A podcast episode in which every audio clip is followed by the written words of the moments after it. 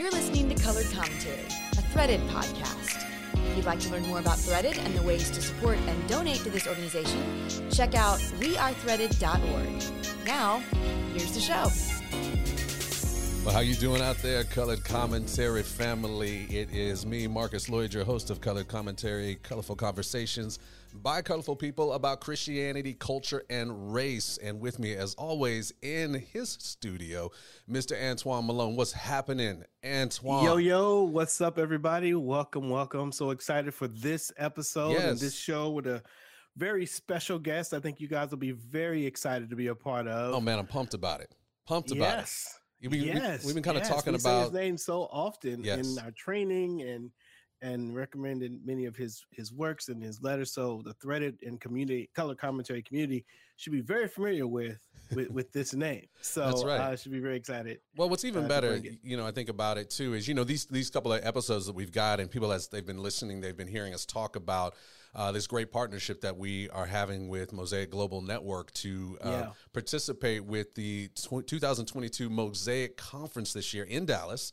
Uh, it's going to be November 8th through the 10th, and we are getting to host the virtual session. In fact, I think we just went live on the tickets for that. Just, we just went live at the time of this recording. It was one day old, and we went live where you can go and and register, get your ticket, Yes. uh, get your. Uh, is it a ticket? I don't know. We don't call don't- it a I mean, I ticket guess it's a online. just digital ticket. You- registration. You, you know, you just you can attend. You can let us know you're coming and it. pay us pay us your dollars. Pay us the money, give us your and we email, and you will be allowed and we will make sure that you have access to all of the wonderfulness that will be the Mosaix virtual conference, the virtual Mosaix conference. That's right. a That's full right. experience, Marcus. It's not just a live stream? series of live streams. Okay. We're not having it.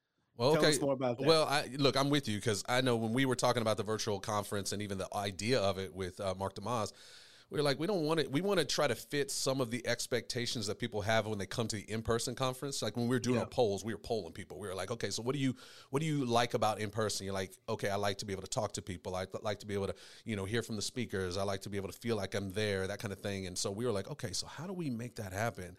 And so we have come up. I don't want to oversell it, right? I, I don't want to so oversell. don't it. wanna oversell it.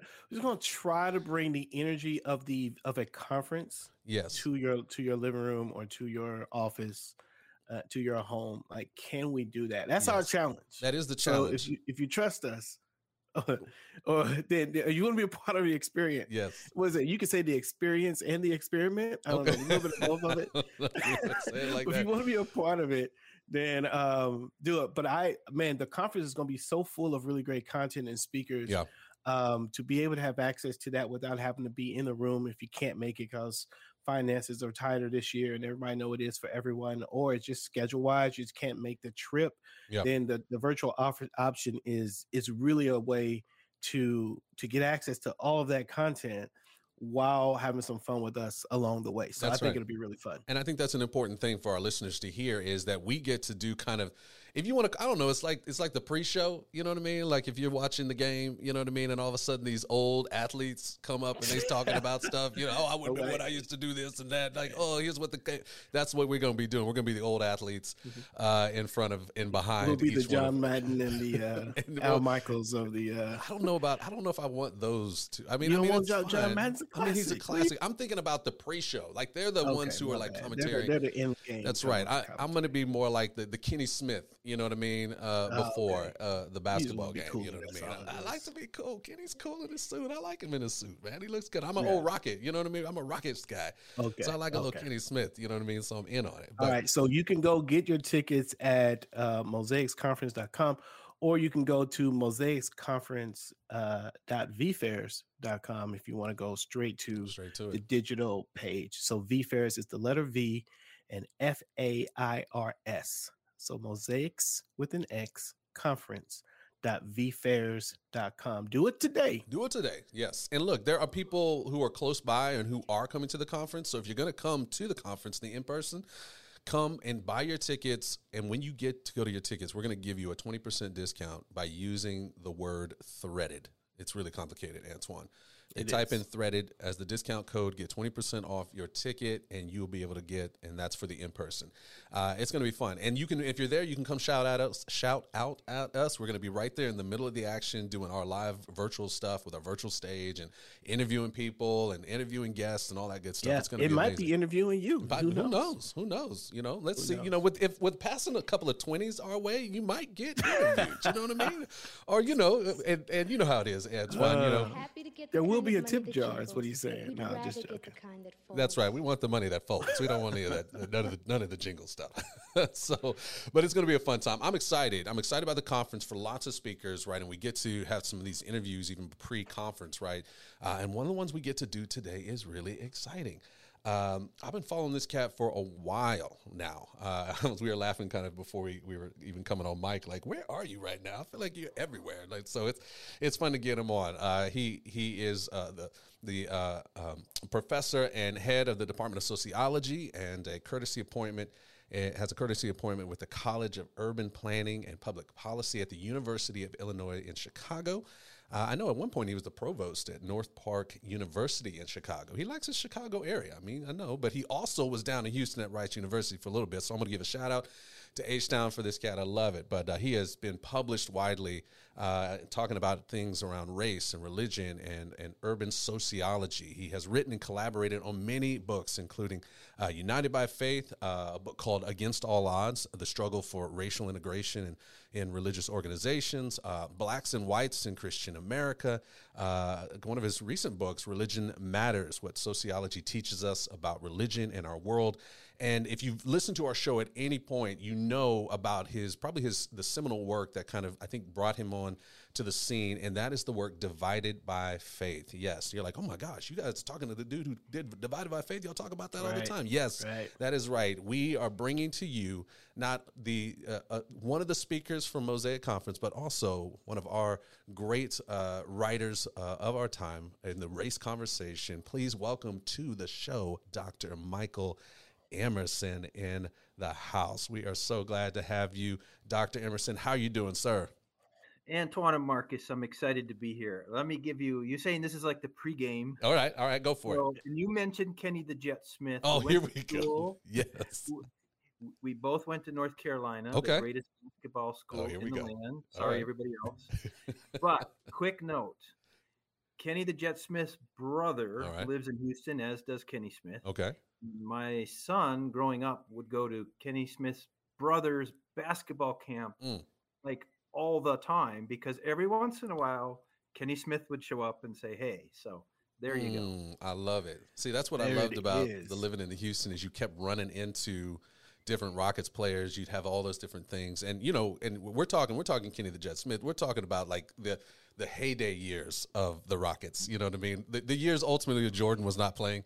Uh, those are those are kind of the Ah, heyday the, years. the great question The- mark. no, yes. And, hey, look, I'm still, I'm would they be the I- I- champions um, we're not talking about that. playing? That was my fault. I should have brought it up. All the Okay, I Houston won't do it. I fans are like, why are they doing it? You know. And I actually used to work at the golf course that Hakeem Olajuwon lived next door to, and we used to go over to that place. And outside, he had a big uh, HQ actually, or, or HO, excuse me, outside of his uh, gate, and we didn't understand it for a while because we called him Akeem for a long time, but he had this H, and it wasn't until like a couple of years later they started going by Hakeem. But we used to stand all the little kids and we'd like watch him shoot like hoops out in his yard. It was fantastic, man. I love that Wow, season of life. fantastic. But uh, man, it's look, it, it's good. I love I love talking about lots of things. I love being able to kind of uh, engage in, in, in different conversations uh, as we get even into the race conversation. There's probably a lot uh, of conversation that we could have around basketball and race uh, if we really wanted to kind of get into it. We've, we've done a little bit when we get into that March Madness time.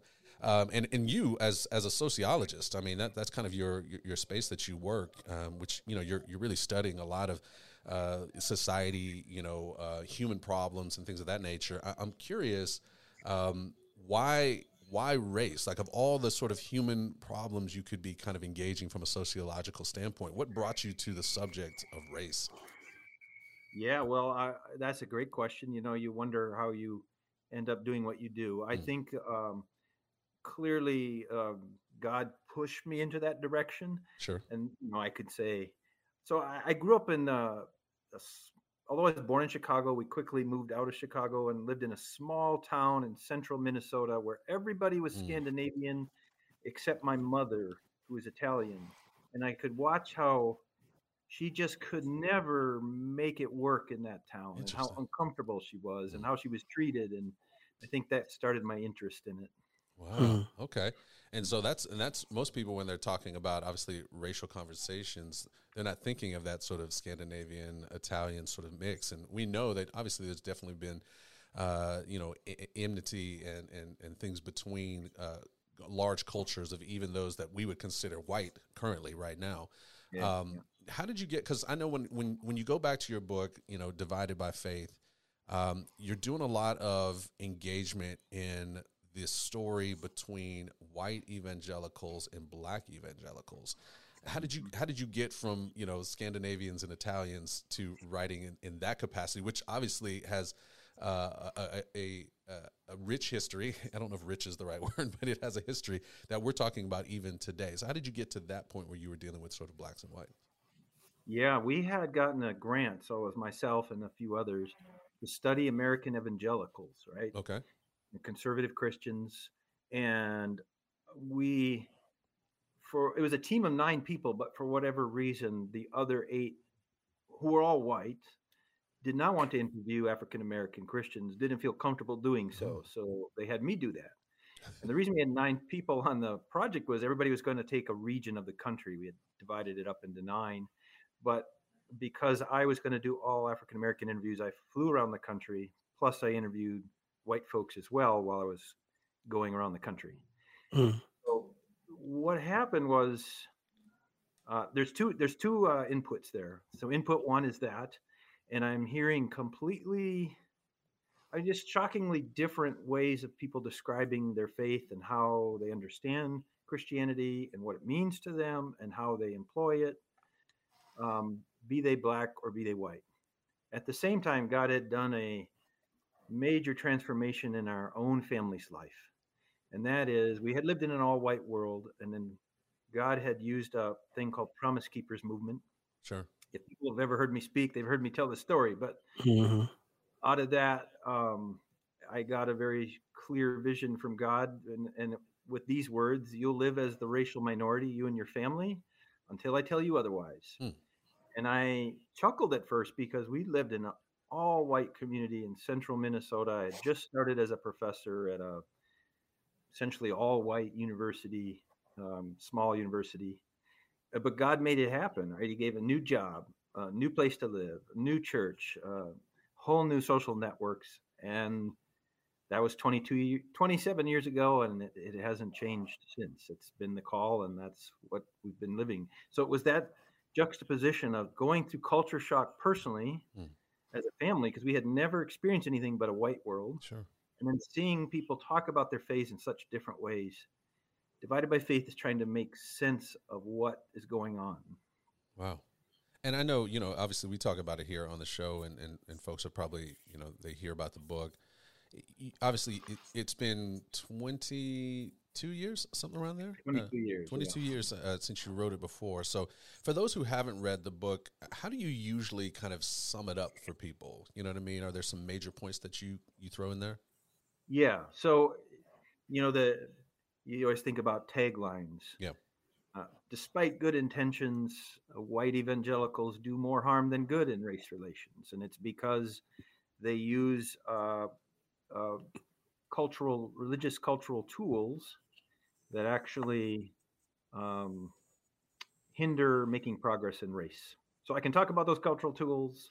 I can talk about separation of church and state. I don't know how much you want me to get into. Oh well, I think I think people are listening, going. I think the question is probably cultural tools. What, Yeah, what what is is Yeah. that? What is that? Yeah, that's right. There's a part of me that's wondering, like, of those tools, which are the ones that you wish you could talk about more? I know that in in in podcasts, the questions may come to you, and I don't know if you're anything like me. When you study something, there's usually something that you wish you could talk more about, Right. and and no one ever asks you really about that. So, like, which one of those things are the things that you're like, hey, I really wish we could talk about this thing more? Yeah. Okay. Well, I'll quickly describe. There's only three of them uh, that that we talk about in the book, so then we can talk about which one I'd love to talk about the most. Yeah. great. All right. So fundamental. Like I became a Christian um, a couple days before I turned 18, And as I was shared the faith with me, and as I understood it, it's an individual relationship between me and God, me and Christ. And so I confess my sins. So fundamental to the understanding um, of my own faith is that it's an individual relationship with God, with Christ. Mm. Well, that becomes the fundamental cultural tool, at least among white evangelicals, that what's real, what is at the base, what is central, and what is core are individuals. Mm. And we know that we go beyond that. We, we have to relate to other humans. But if we're at core individuals and the way we relate to other humans is one on one. So we call that the relational cultural tool, which means individual relationships, right? Mm. Um, and then the third one then is the direct corollary. And when you combine these, that's when you get the impact that I'll talk about in a moment. And that's called anti structuralism. So it's if the individual is what's real and what is mm-hmm. core, mm-hmm. and then individual relationships are the second thing that's real.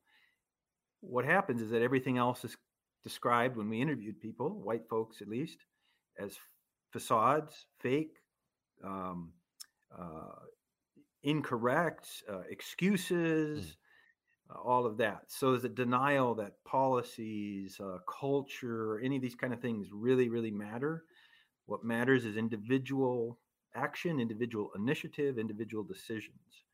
So there's where you get such a big, big divide. Because when I'm interviewing African Americans, they have no problem talking about uh, the community and the importance of the group and the importance of how policies and laws and practices impact entire people groups, mm. impact their own lives. And those are the things that white evangelicals completely rejected over and over again. We had a question that we would ask, and it says something like this According to studies, um, white folks have more income, better housing, better access to schools, and so on than black folks. Why do you think this is? And one out of every seven white evangelicals said, You, sir, have your facts wrong. That is not true. Hmm. So that was one thing. But if they then did agree with it, they would give explanations such as people don't work hard enough, people don't know that they could succeed. Um, so they stick with the individual and relationships. Uh, here's one something I, I, say a lot. The most common phrase we'll hear is, and it, we usually say it proudly, changing one heart at a time for God, or you know, changing the nation one heart at a time. Yeah. And we're very proud of that. That comes out of that individualism. And I always say the devil who doesn't believe that is busy changing the entire nation at a time, and that's mm. why we're always playing catch up. Wow. Mm. Wow. wow. Yeah, I know that that individualism, or that at least that individual lens versus that group lens, I too have found is a significant difference in conversation. Obviously, you know, um, once you know that, once you're thinking that way, you can you can pick that out of conversations, um, even the cultural conversations that we're having around race now, Christian or not Christian.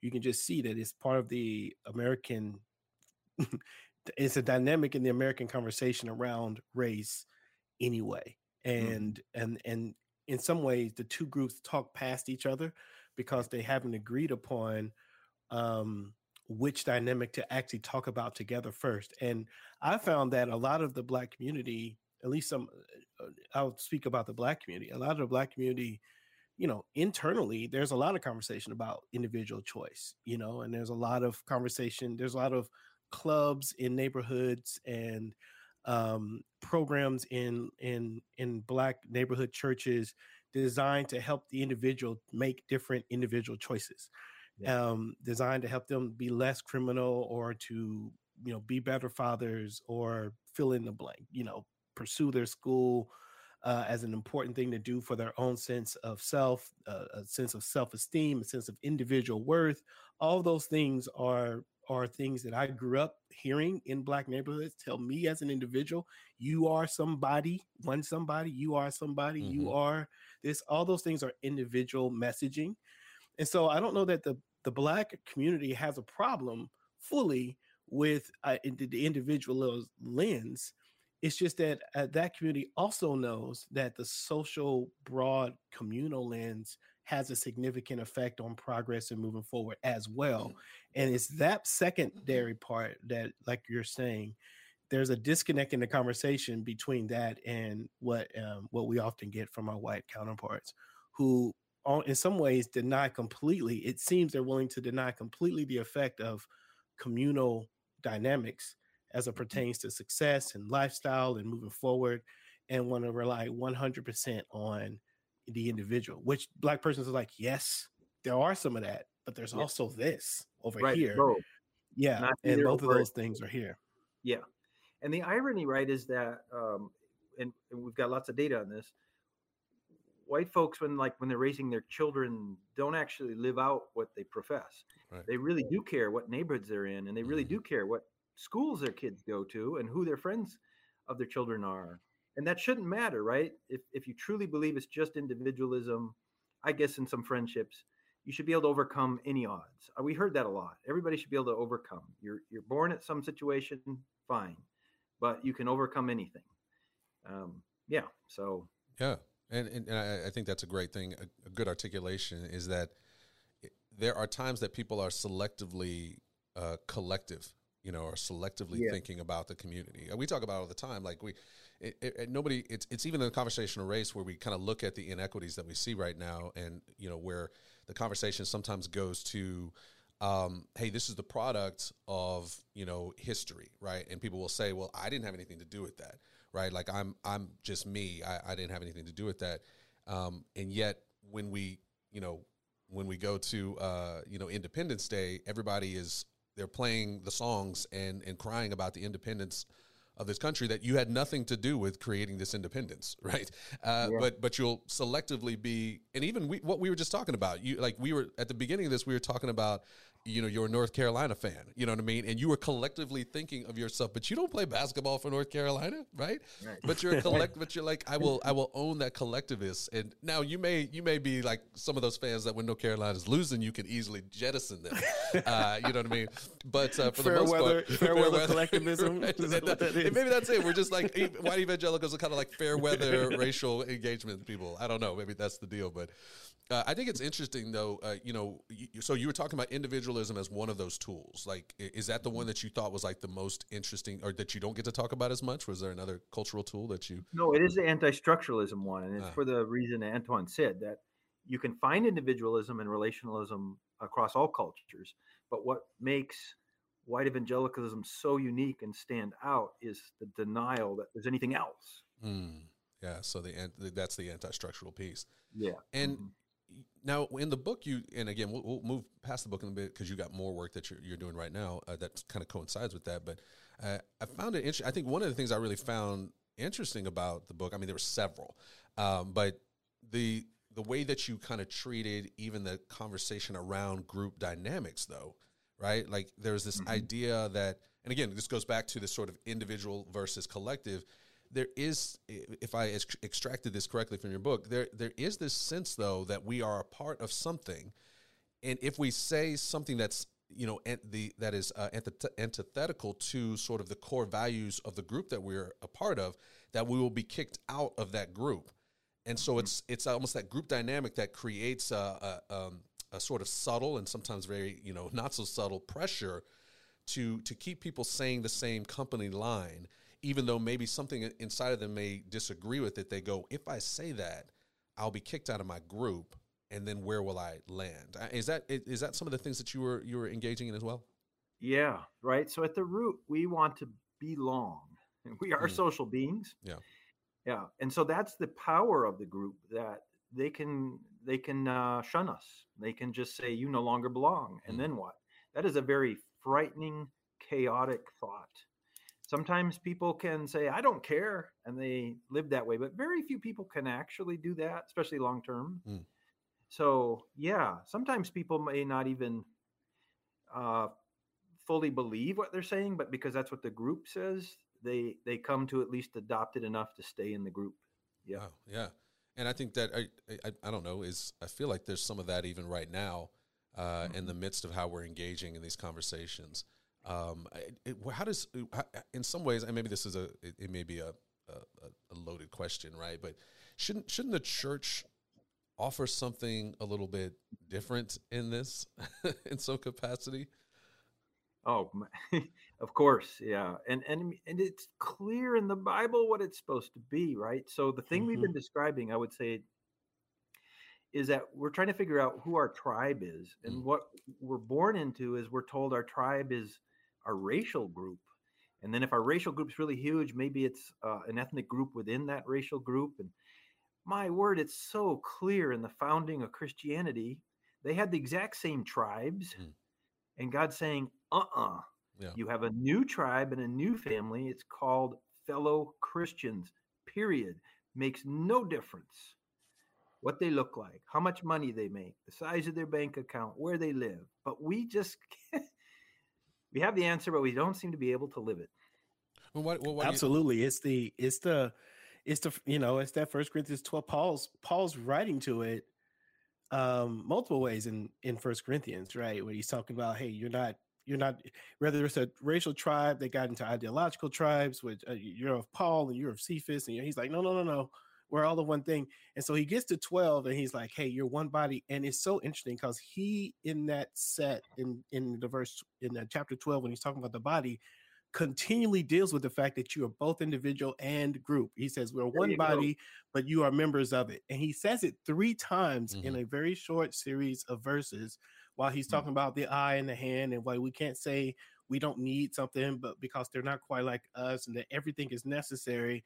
And he says it, he says it three times. He's like, Hey, there's one body, but many members of it, and you are one body. So you're a member of the body and you are the body and um mm. and that that theology is as as and and then we get to verse 13 or chapter 13 and 13 tells us how how that can exist well how what what is the what is the connecting i can say what is the nervous system of the body it is what is the blood the circulatory system of the body it is the it is the love of god that connects all of those things together and so the two of those things are so so very obviously and clearly connected when you do First Corinthians 12 and 13 that mm. there's there's no reason why this should be something that we debate. Now it could be difficult to do and we could talk about how difficult it is and how how hard it is to to live into that existence, but that it is a thing seems to be uh, uh, something that we haven't completely settled completely on.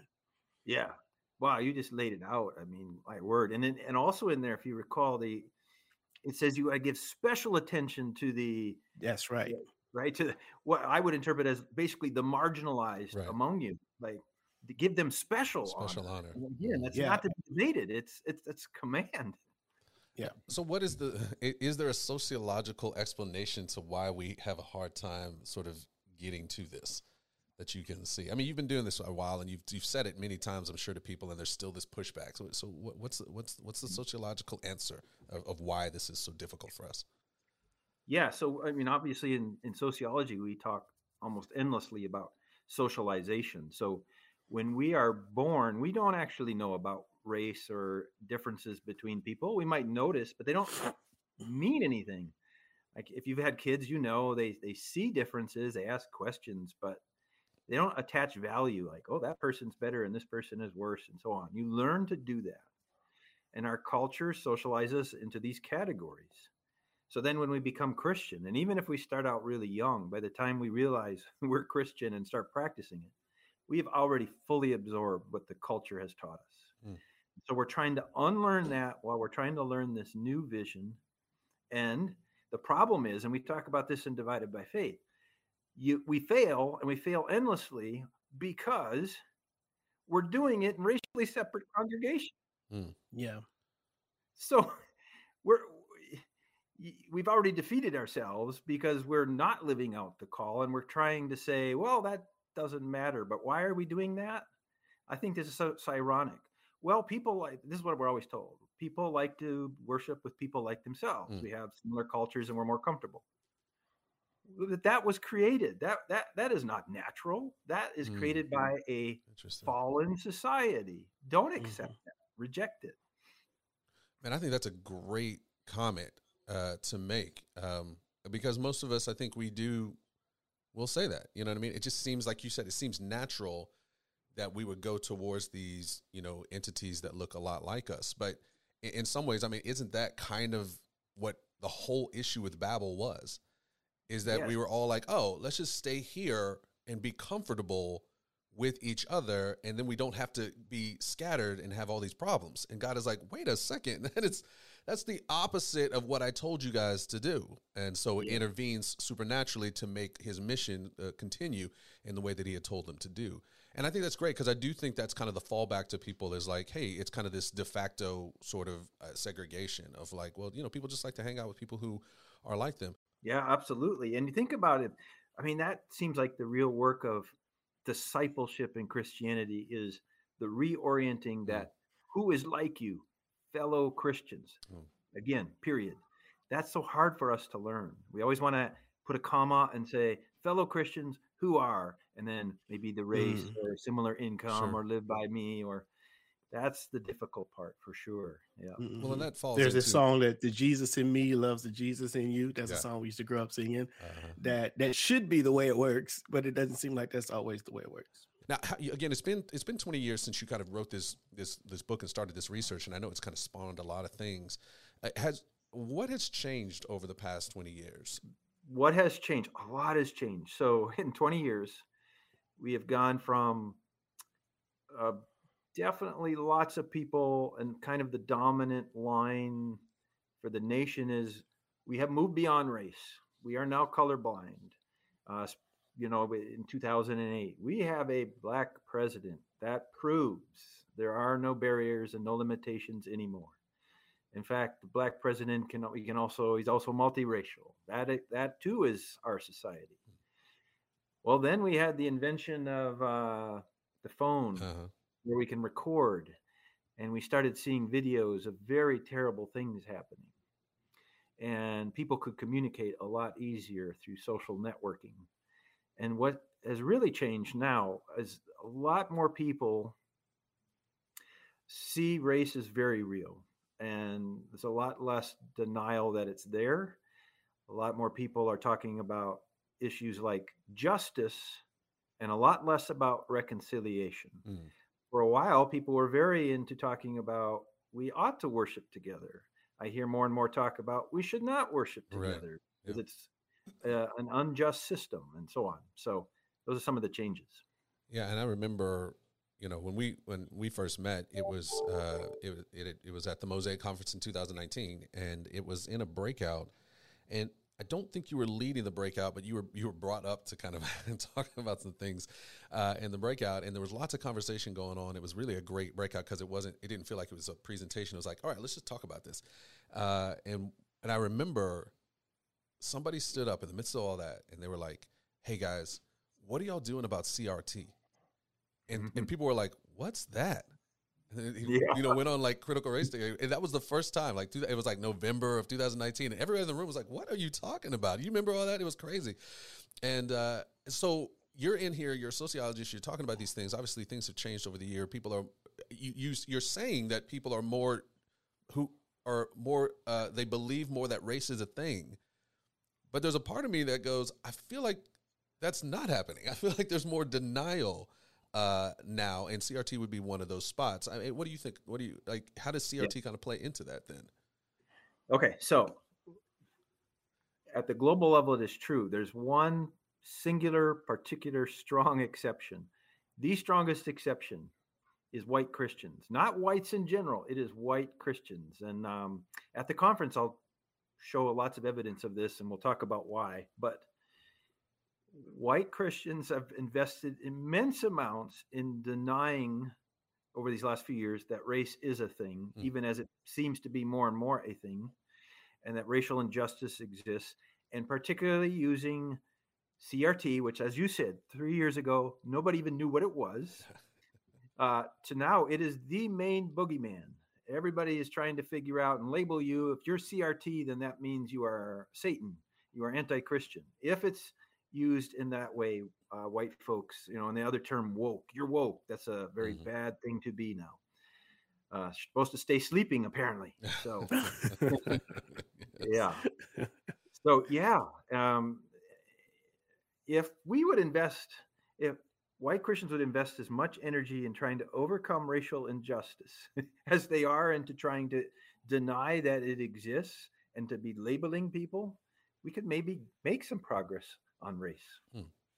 But isn't the isn't the conversation and this is, you know, the question, isn't the the study that you're doing, I mean, isn't that perpetuating people to be thinking more about race?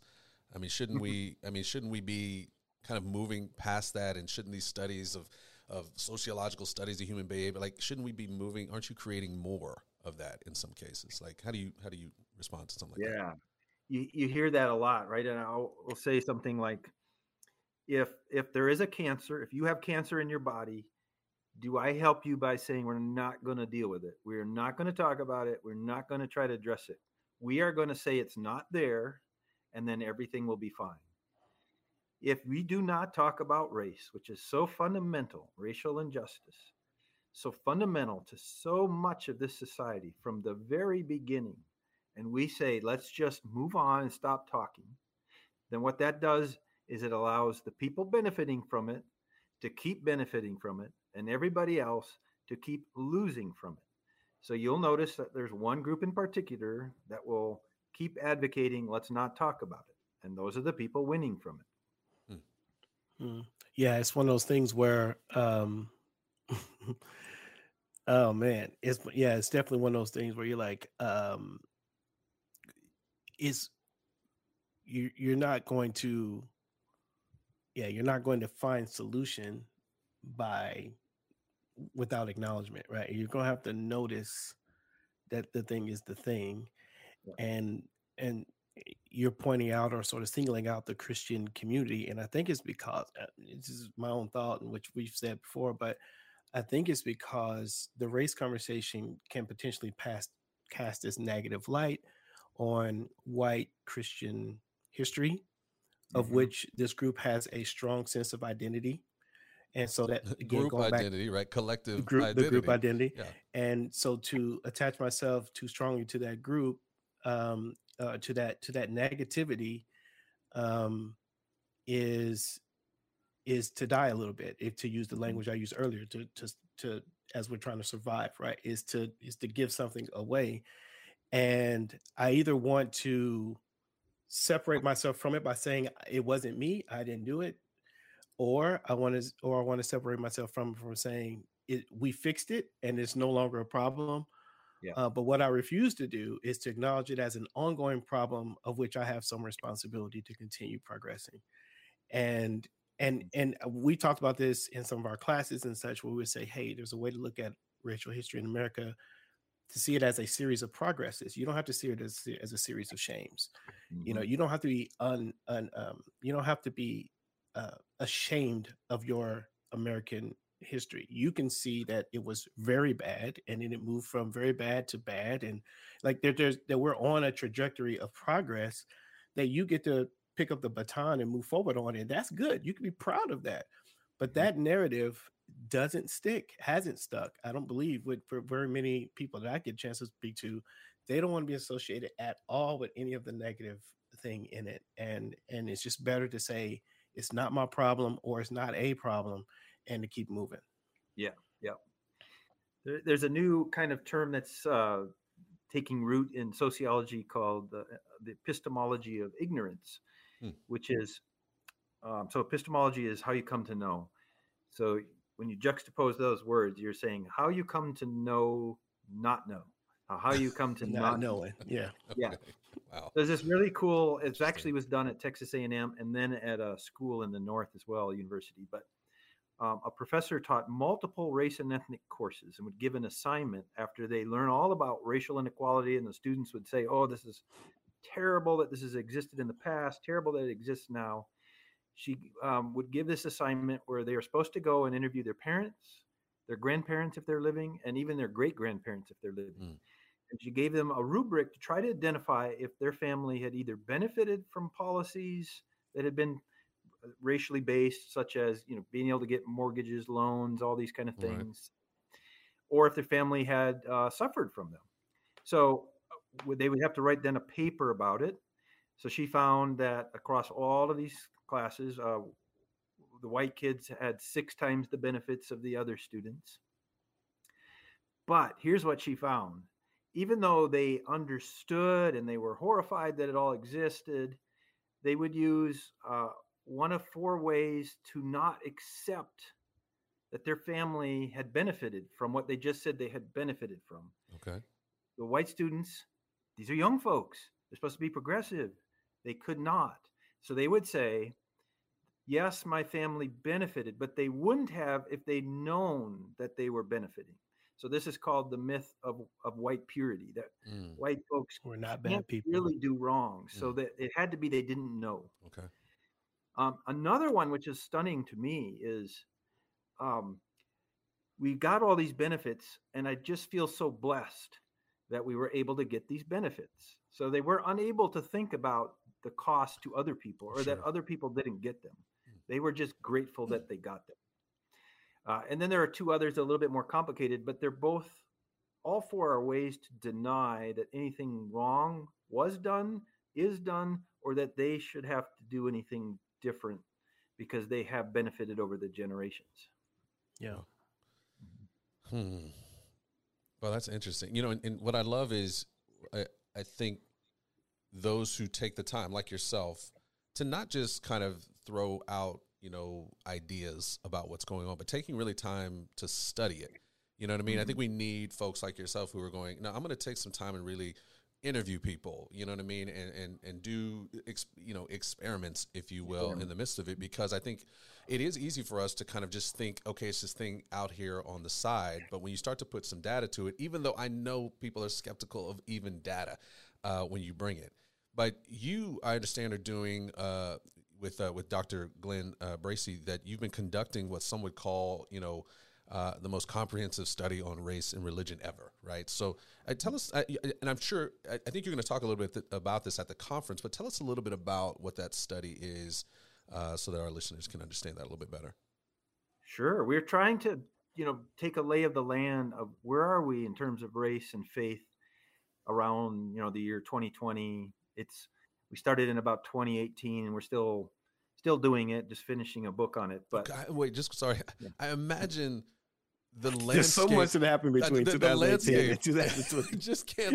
is that- It's so- funny because you know we were talking earlier. You were like, I, I- when I kind of was looking up the research, it looked like the book was going to come out the spring of this year, the summer. And now that you're saying, I'm going, oh, there's so much that you have to kind of keep adding in as you go Yeah. along. like, oh well, The actually, to keep it- this yeah. is what it is, right? So you got to get that book out quick before something else happens, right? Is that kind right, it never it never stops. It's Yeah. almost like we should publish the book virtually so we can change it daily. That's right.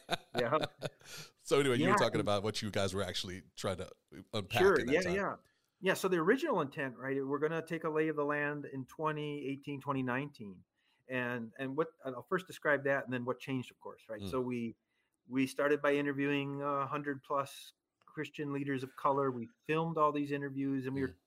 we had a whole set of questions, but we usually only got through one or two questions because the first question was, where do you think we are in terms of race and religion in America today? Oh, and it would yeah. just go, Yeah. right? And these would be Oh, yeah so but we kind of heard it we heard a common narrative about especially christians of color saying they feel like they're being thrown under the bus by white christians that when push comes to shove if whites have to choose they're choosing their racial tribe over their christian family Mm.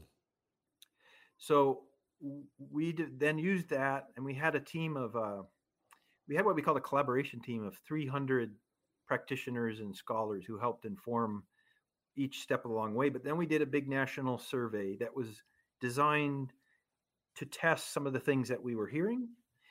And so that was like to about 3,000 people randomly sampled. And then we've done a lot of analysis there.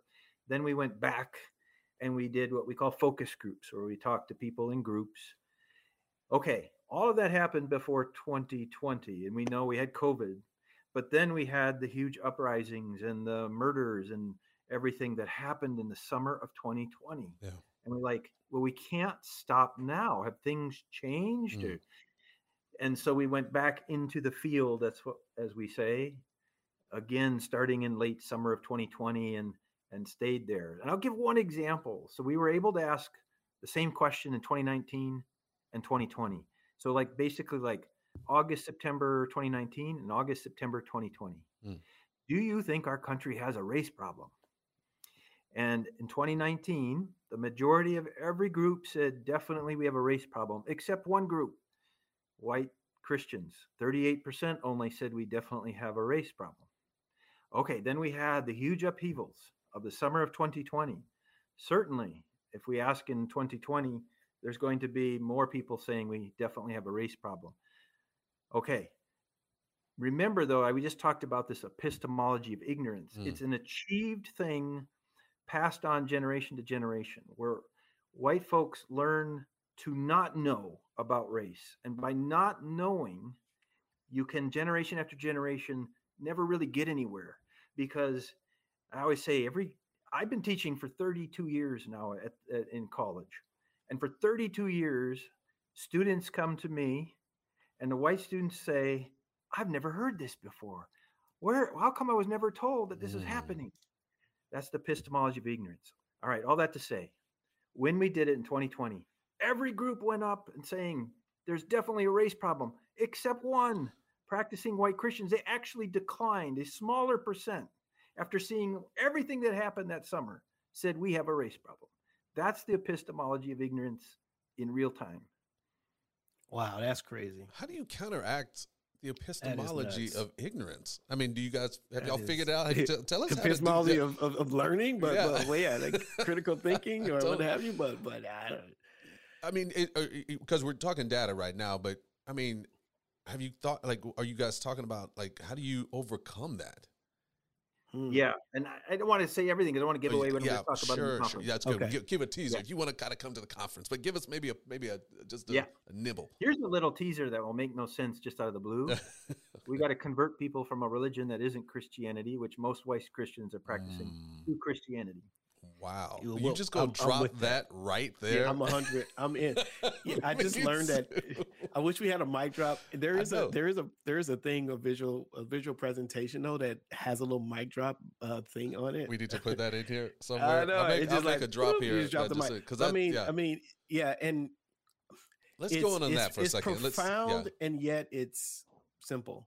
You know, But let's go. Let's go. Let's simple. go in on that though, because I think That's what I'm saying. You, Yeah. you you go you go you say why don't you go back what what what Paul's I mean what um what J- Jesus instructs John to write in Revelation uh to to the church is just go back to your first love, right? Yeah. You know, can you just I think you I think you've chased other loves Mhm. and you've centered other loves. There's other loves. He said your Mm. first love, as though there's a second and a third and a fourth. He said, I want you to go back to the first one, right? W- Mm. To, to the thing, the thing that the thing that saved you, the thing that you were born into as a believer, as a as a child of God, the spirit of God uh breathing inside of your your body. That he says, go back to the first love uh, because because you're missing it, and it feels like it feels like it's that kind of prophetic um, challenge. Yeah, Yeah. We're talking though. We're, I mean, because this is a profound sort of statement, right? Like this, it's idea that you could be practicing the wrong Christianity and not even being knowing about it. Mhm. So, where do you find, if I can say it, dare say it, where do you find then the right Christianity? Well, we find it in the Bible, of course, Well, but sure. then there's always critics who say, "Well, you can interpret the Bible in mul- multiple ways, so we don't really know." Well, Mm. baloney. We know God gave us His Word for a purpose, not to just say, "Oh, we can't really tell." We can tell. Here's what I believe. Other people can believe other things. Sure. I think that God created us diversely with different cultures and different understandings so that collectively we then know who God is. That's the true Christianity. It's when we have to collide and interact with each other Hmm. that we start siphoning out and sifting out that that those second and third loves and get back to the first love. We can't do it on our own. We can't do it in our separate cultures because our cultures are all limited. They all are have fallen aspects to them, just like they have good aspects to them. Uh, you know the old uh, if I'm if I'm we have three blind men or three blind women and they're touching a elephant, Yeah. but different parts, they're all going to describe it differently. Yeah. But if they can describe it together, they're going to collectively arrive at what the elephant really is.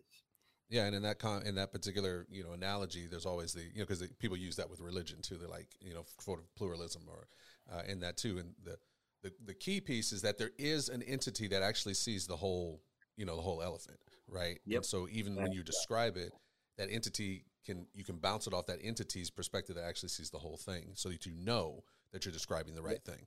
Um, That's right. that's an in addition to that, I was going to say, in addition to that, what you were saying earlier, you know, the, the answer to, to the question about, you know, how do you find the right Christianity is in the Bible. This isn't even in the ancillary parts. No, no, You know, there, there, right there, the there are aspects of the Bible that you're like, "Eh, man, this part is tough. I'm not sure exactly what this means. You know, this, that, and. This whole concept about people uh, uh, being together and uh, needing each other. and, and needing each other and being this is this is the core message. This is the you're blessed to be a blessing that abraham was blessed with right? You- from the mm-hmm. moment from mm-hmm. from from early it, it was i'm going to through you show me not and and and everybody right? And Mhm. that's that's the starting place of this puzzle that is a six oh. piece seven piece puzzle puzzle not a 1500 mm-hmm. piece puzzle where you got to go find all these pieces and spend 20 minutes no you Wait, can you, wait, you doing a how many? How many? You doing that in twenty minutes? 1500 oh no Man, that's, 20 pretty impressive. right, I'm yeah, just everybody than that, just yeah. count that. That but yeah, like a thousand piece Yeah. puzzle. Like we're not talking about a thousand pieces that you got to sit down and Right. pour over and, and think really hard about where things fit together. It's probably six or seven really main concepts that hold Christianity together that this is clear and evident in. And I, it, it's it's an it's an, in some ways it's an indictment on us as the um, American church culture that that this fundamental concept is at such um, is under such uh, attack uh, or or It's is understood. so ignorant, Yeah. you know, or is in such a blind side, you know, blind spot of of uh, of our Christian uh, discipleship altogether. But Mm. we gotta wrap up, I'm sure. Yeah, and uh, well, and as we wrap up, I think you know, kind of as lots of good stuff uh, talk about, but I think that you know, really leaning into that point um, because it is a dangerous game. Uh, if indeed what you're what you're talking about is this idea of that there is a kind of Christianity that that maybe seems like Christianity but is not. You know, it's the we've said it here before. It's it's the the Tom and Jerry of, of Christianity, right? Like if you look at Tom and Jerry, he's they they take they run a race and, and Tom gets out front uh, of Jerry in the race and he gets to a fork in the road and you got a sign that says end of the race and you got a sign that says quicksand. And what does Tom do? He just he flips it. You know what I mean? And so the the scary part, you know, is that Jerry gets there and he just starts running towards the end of the race, not knowing that it's quicksand right and it's the same thing it's like the narrow road versus the wide road it's that it's that understanding that the devil is always out there um, trying to create a sense of comfort in the way that you do things uh, i i while you are heading towards him uh, and so it's something we have to be we have to be cognizant of and, and constantly be aware of and in this particular race conversation i think there's a lot of discussion to have about that and we will have more of that discussion uh, at the Mosaix Conference. And so, hey, Dr. Emerson, we're so glad that you were able to come on the show and give us a little taste uh, of what you're going to do at the Mosaix Conference. I appreciate you coming out and being a part of it. Hey, I, I'm just looking forward to the conference, and I hope as many people can come. But you're going to make it exciting if they can't come and they can watch and engage online. It's uh, it's going to be fantastic. Thank you. Oh man, okay. Look, we just had the interview with Dr. Michael Emerson. Uh, Antoine, this is kind of a new thing we're, we're trying out a little bit here. Just kind of a little bit of commentary, if Yeah. you will, after the the interview. You know, so many times we Yeah. have our own shows that we're talking about, but we bring somebody on. We're just like, oh, I wonder if we can do a little commentary for the folks. We it's been requested, so um, as we're uh, you know as you kind of just listen to that interview uh, and engaged in that, was there anything that that hit you more profoundly than others, or anything that kind of shook you, you know, whatever, to positive or negative? Well, I'm definitely interested. And one of the things I'm most interested in, certainly at the conference, I'm going to be interested to hear him break down this concept of the epistemology of ignorance. Um, it sounds really academic. a- uh, there's a part of me that's got a is, grow, is growing an allergy. I know it's my favorite. I say that phrase a lot about things, but toward new isms. I- Well, you I- have a lot of you know, allergies, so I mean, Rather, that's- that's true. I got a lot of allergies. Yeah. But if it were, but like, I feel like we're often getting new isms and new ologies. You uh-huh. know, everything's an ism or an ology uh, nowadays, and so there's a part of me that's like, okay, here's another ology. But, um, but I like the way he broke it down. Epistemology means the way of knowing, which which I can appreciate. And then and there there does seem this dynamic of protecting ignorance Yeah. in a way. Um um and and so weird. It feels malicious Yeah.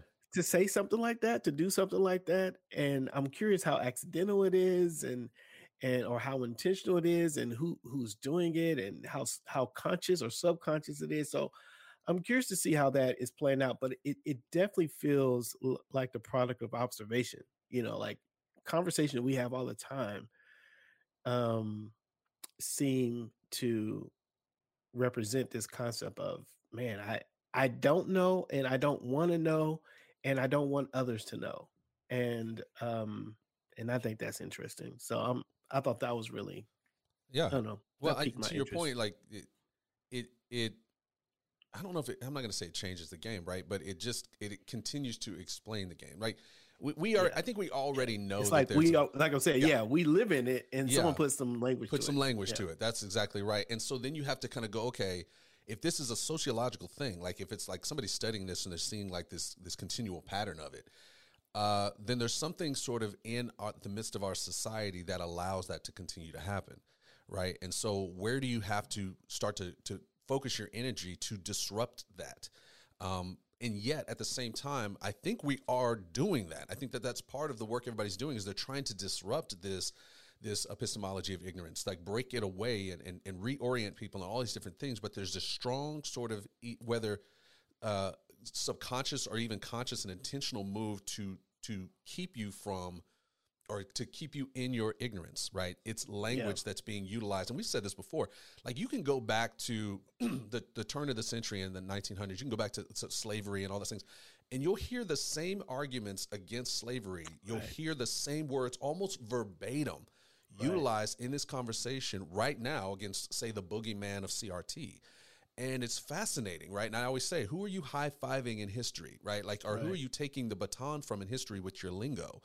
And I think if people knew more of who they sound like, well, again, my thought is that they might change, but based on what he's talking about, this epistemology of ignorance is somebody's going to come around and make them create a way for them to not know even what's going on. So, it almost perpetuates it almost like feeds the cycle because what this does is take progress and regresses that Yeah. progress right Yeah. because the more the less you are aware of these things the more likely you are to make the same mistakes that history made yeah, and eventually that information that you're hiding is going to come out hmm and be told and then the persons who have uh, a moral conscience about Yeah. that information will want to change it and and so we keep have it's just going to continue to have this this conversation this progress this regression this repeat of the Yeah. old systems and and, and and- issues and and so forth and so on it's sort of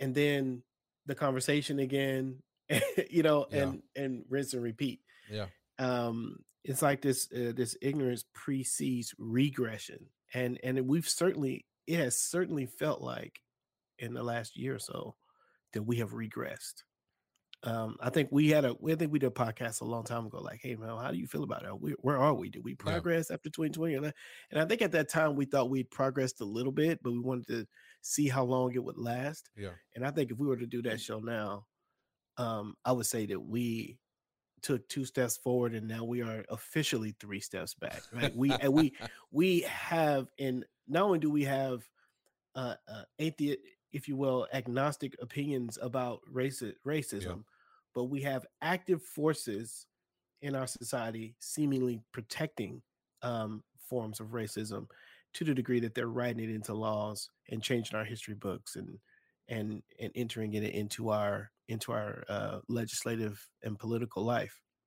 yeah. I wonder, the, you know, you know, yes, and right. Like, I wonder if part of that that strong push in the opposite direction is because they feel a strong push against them, right? It, it, Yeah. us and them is.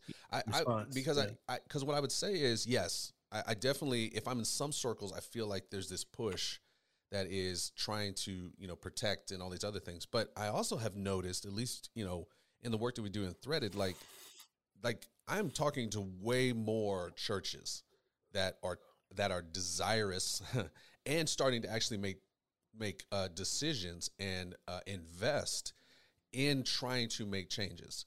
Um, I'm, I'm talking to more. It's not it's not at the progress and or the the um, it's not moving as fast as I think most of us would like. But I'm I'm just watching it happen. I mean, I, I spent the last two days I was in DC and, and Baltimore, you know, talking to there was I was in a room in DC with uh, probably 35 leaders from all kinds of sectors in Christianity who were having this conversation in a in what I would call appropriate ways, in in in Christian ways, not in the in the false Christianity that Dr. Emerson was talking about, but in kind of this quote unquote new Christianity, the true Christianity. Like I was really impressed with the fact that people were bringing up topics of like CRT and white supremacy, and like people weren't throwing food at each other.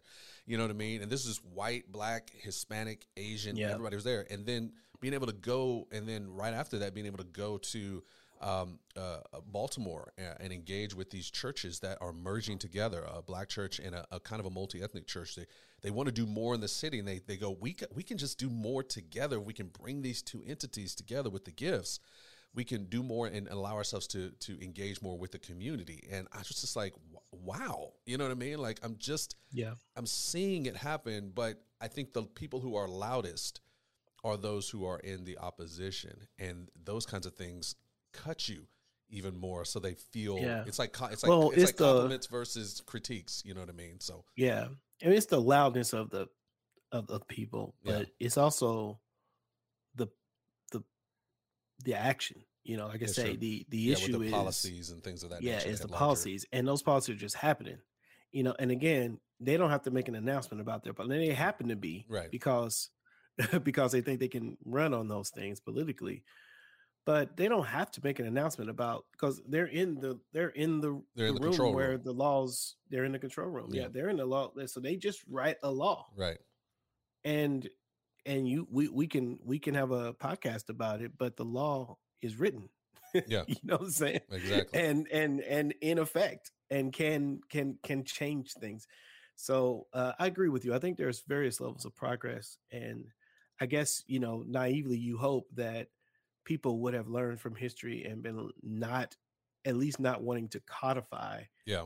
um their their ideas um but be willing to en- engage in them in an exchange and it turns out the codification continues. And the, the the the big twist is that crt is supposed to help us evaluate such codifications exactly. and you know they want to make that to be not that at all but something else yeah. Yeah and you know so that was a piece from it uh, i think the convo that was really i don't even know what i'm thinking about that right now. It's like i can't wait to go to the conference so i can so i can get some hope uh, i think with that you know what i mean? Um, but I, I, think even the, one of the pieces that kind of hit me is the mic drop you know what i mean? We kind of been talking about this a little bit too is this mm-hmm.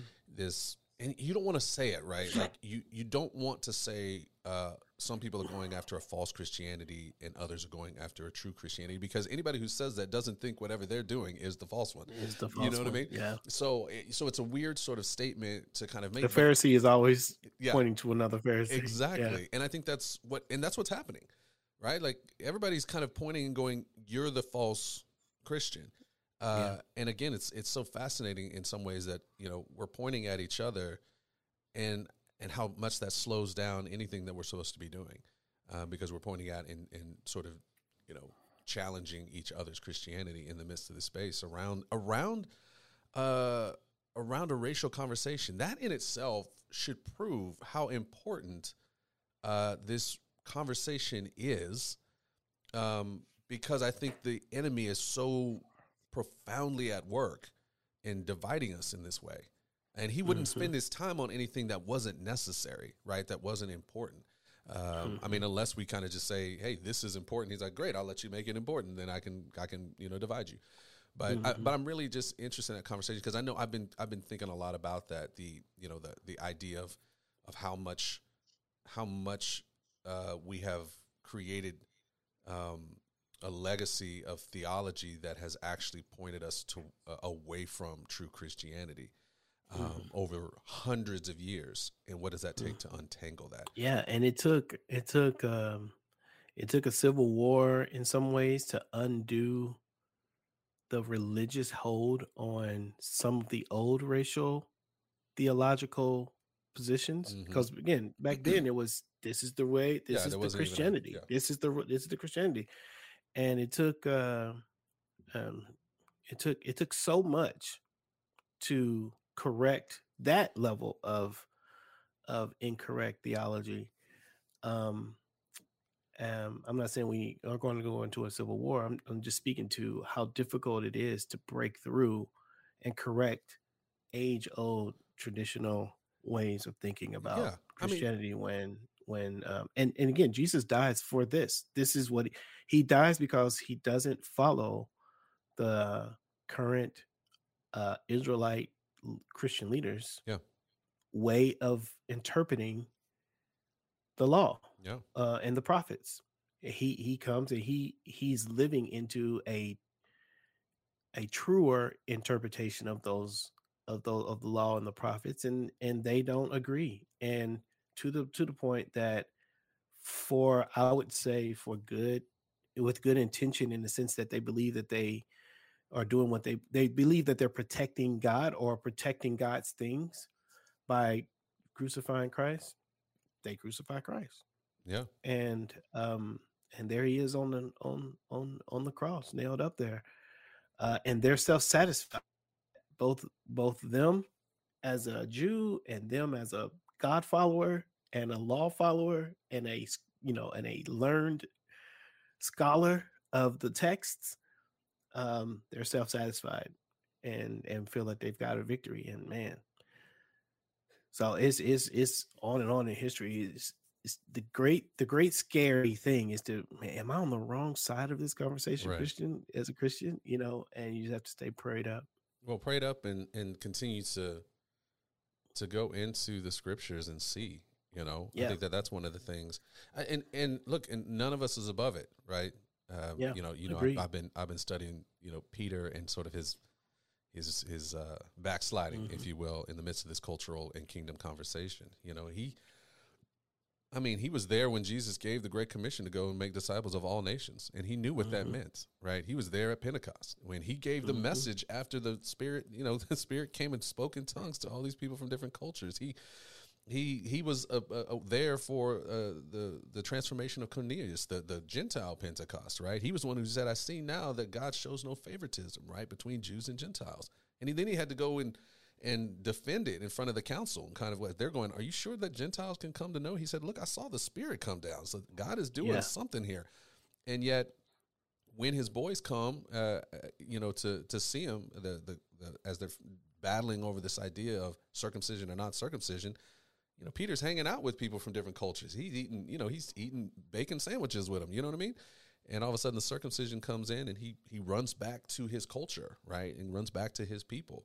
So it, it can happen to any of us, right? Uh, if we're not really, um, if we're not really putting our, and we said this in the in the podcast, right? If we're not really putting the body of Christ before our limb uh, that we represent in the body, Mhm. uh, and that's what I think. I think that was a great thing that he articulated as far as you know. I I don't know if he, I can't remember if it was a solution or not, but this idea of being able to recognize that we need each other to actually understand who God is fully, uh, which goes to the body model. Like we can't, the body can't do anything without each piece. It's it's necessary to have the cultures in connection with each other so that we can fully see who God is. And I think that that's that's a beautiful picture, and it's one we've been saying for a while. So, uh, yeah there's a there's a there's a sermon title in that the necessity of diversity uh that could sit in that in that whole thing but yeah Mhm. for sure Yeah. Well, that's Yeah. good. That's good. I think that's helpful. I uh, I enjoyed it. I, I am looking forward to. Um, I am looking forward to seeing him and uh, understanding him at the conference. And so, look, if you haven't signed up uh, for the conference, uh, you got two ways to do it. You can do it in person, uh, or you can do it in uh, you can do it virtual. Of course, we're going to be uh, there in the virtual space, so we know we got folks kind of all over the place that can't maybe come in, and so you want to definitely do that. Get your tickets now and then do that. But if you're going to come, in- tickets are only $69 for That's the correct. virtual conference right. and so it's um uh, that's not that bad there's going to be dozens of presentations um that are going on you, you heard michael emerson say he's going to do a 16 minutes. So Yeah. that's the longest form Yeah. speaking of any of the plenaries. Almost all the rest of them, there's eights and there's 16s. And so Mhm. you're going to get a ton of of Speakers practitioners and mhm. speakers and uh, uh, you know leaders giving you nuggets um, from the plenary stage. And if you are on the the virtual conference, then you're going to get all of that. Right. Plus, you're going to provide. We're going to provide you uh, some um, some exclusive online conference experiences that uh, you'll you'll be able to get into as well. That's Uh, so sixty nine dollars delivers all of that, Sure. and so and if you can, didn't even talk you about the breakouts. You know, they're gonna have That's some, right, the breakouts. Yeah, you you're don't gonna be able to jump into the breakouts. but Yeah. we're, we're going to have some breakouts. So it, it will be feeling like a conference. But for those of you who are in town, our Dallasites, man, you got to make sure you show up. Buy those tickets and put threaded in the coupon uh, option and you'll get 20% off and this is just a just just a shout out to to all my church leaders and and business owners right one of the things we want to do is we want to welcome the folks who are coming and let them know that the folks in Dallas, the Christians in Dallas, are about this work. And so we want you to become local sponsors, right? We want churches to sponsor. We want local businesses to sponsor. Uh, with a thousand dollars, you just get your get your church name and your business name. And it's it's look, it's not about the money, right? It, it is about when when the folks who come from outside of here come and they look at all the sponsors and they see all the churches that they see the Metroplex, they see the Dallas area as a place that is is open and engaged in this work and wants to lead the work uh, together with them, right? And so we want you to become sponsors. So you can do that at mosaix uh, dot, uh, com as well. Go to the sponsor page. slash yeah you can type in mosaixconference.com slash sponsors Mhm. and you get, get a chance to to get in on that Yeah, so definitely, if you got a business, if you lead a church, come be a sponsor. So let them know this is our home turf, people.